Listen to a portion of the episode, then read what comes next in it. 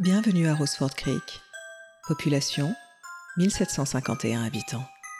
Jusque-là. Cassandre, héroïne maudite de la mythologie grecque, qui prophétisait le futur et était capable de voir l'avenir. Malheureusement, personne ne croyait jamais ses prédictions.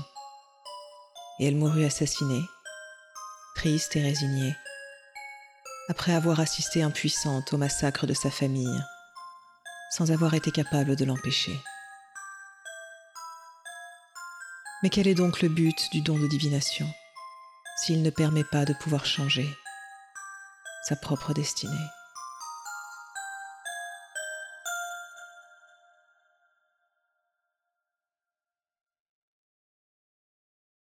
Maman?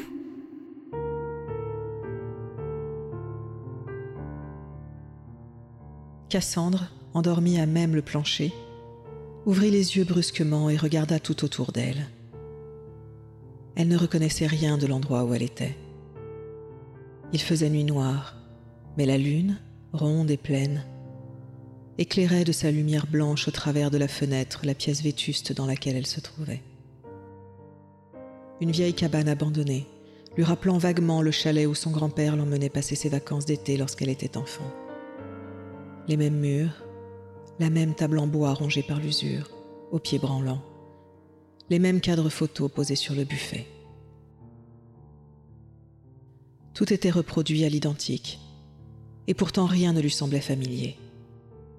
L'endroit de ses souvenirs était chaleureux, plein de lumière, et respirait la gaieté.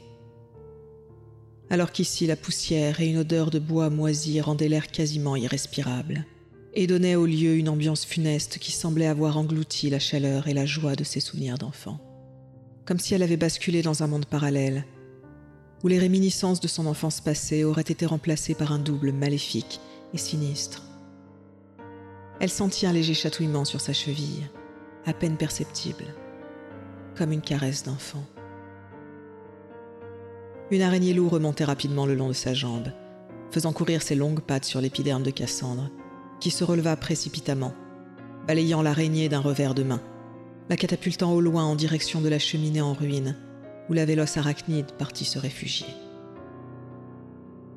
Cassandre n'avait aucune idée de ce qu'elle faisait là, ni comment elle y était arrivée. Maman? La voix de son jeune fils Jacob résonna dans le chalet. Cassandre regarda tout autour d'elle en l'appelant. Elle ferma les yeux pour se concentrer. Qu'avait-elle fait avant? Comment était-elle arrivée ici? Est-ce que Jacob était avec elle? La voix venait de l'extérieur du chalet. Cassandre se précipita vers la porte qu'elle ouvrit en grand et sortit en courant tout en continuant à appeler son fils à plein poumon. À peine dehors, elle s'arrêta net dans son élan.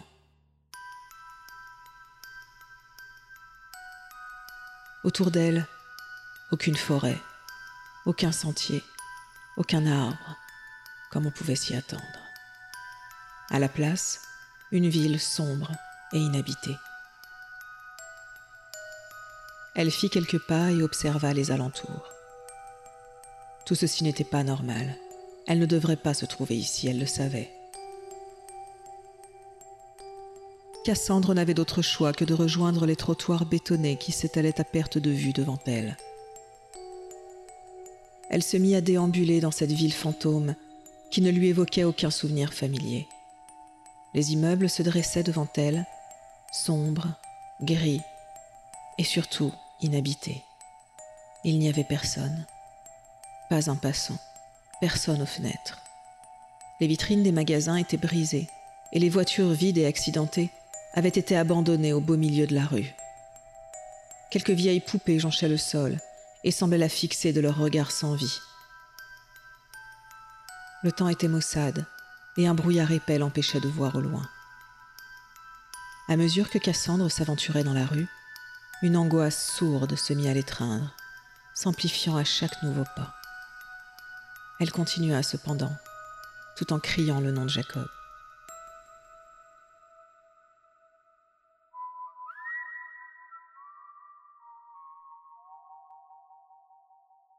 En entendant ce sifflement, Cassandre s'arrêta net et regarda au loin devant elle. Au milieu du brouillard, une étrange silhouette vêtue d'une longue robe noire et le visage dissimulé sous un masque de chimère la fixait sans bouger. Ils restèrent un moment à s'observer mutuellement. Puis la silhouette tourna les talons et disparut à un coin de rue. Sans même y réfléchir, Cassandre se mit à courir à sa poursuite. Elle ignorait qui il était, mais il devait sûrement savoir où se trouvait son fils. Elle emprunta le même chemin que celui de l'étrange silhouette, mais au lieu de se retrouver dans une ruelle comme elle s'y attendait, Cassandre retomba dans la forêt qu'elle venait juste de quitter. Surprise, elle s'arrêta de courir. Elle se sentait complètement dépassée par l'étrangeté de la situation. Mais la seule chose qui lui importait était d'enfin retrouver Jacob et de s'enfuir d'ici. Elle ignora donc sa peur et les mauvais pressentiments qui envahissaient son esprit, et se mit alors à courir dans la forêt, qui devenait de plus en plus broussailleuse à mesure qu'elle avançait. Elle fonçait tant bien que mal au milieu des ronces, les buissons épineux déchirant ses bras, s'accrochant à ses vêtements et ses cheveux. Puis, tout au loin, une chaumière.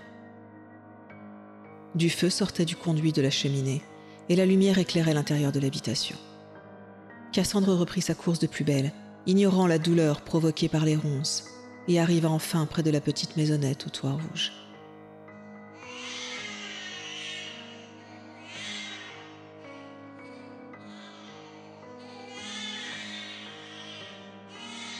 Elle s'arrêta de courir, interpellée par ce qu'elle venait d'entendre. Ça ne pouvait pas être Jacob. Il n'était plus un bébé depuis longtemps.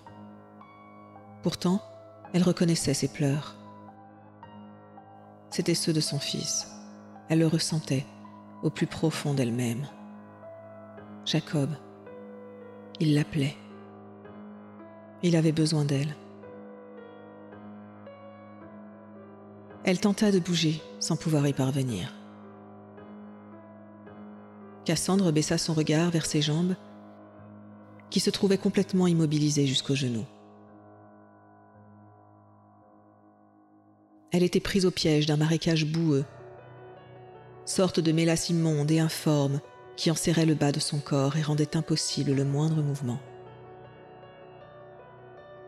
Elle essaya de s'en extirper, en vain. Malgré tous ses efforts, elle s'enfonçait inexorablement dans ce bourbier infernal. Une profonde panique se mit à l'envahir progressivement, mais elle fit de son mieux pour garder ses esprits. Elle devait se concentrer sur Jacob. Il l'attendait, il comptait sur elle. Elle ferma les yeux, prenant plusieurs profondes inspirations, afin de reprendre son calme et retrouver ses esprits. Maîtrisant à présent ses émotions, elle rouvrit les yeux. Une corde sortant par la porte de la chaumière était apparue comme par magie et gisait au sol, à quelques mètres devant elle. Dans un ultime effort, elle réussit à dégager son bras du marécage et attrapa la corde. Elle se hissa du mieux qu'elle put et arriva finalement à s'extirper de ces sables mouvants, dans un violent effort physique qui lui coupa la respiration. Le temps de reprendre son souffle quelques instants, et Cassandre se précipita à l'intérieur du chalet. La silhouette était là, son masque hideux en guise de visage, se tenant au milieu de la pièce principale, semblant l'attendre. Même si Cassandre ne pouvait pas voir son visage, elle l'imaginait en train de grimacer derrière son masque, un rictus moqueur au coin des lèvres. Délaissant le visage de la chimère, Cassandre vit alors qu'elle tenait un bébé dans ses bras et le berçait doucement.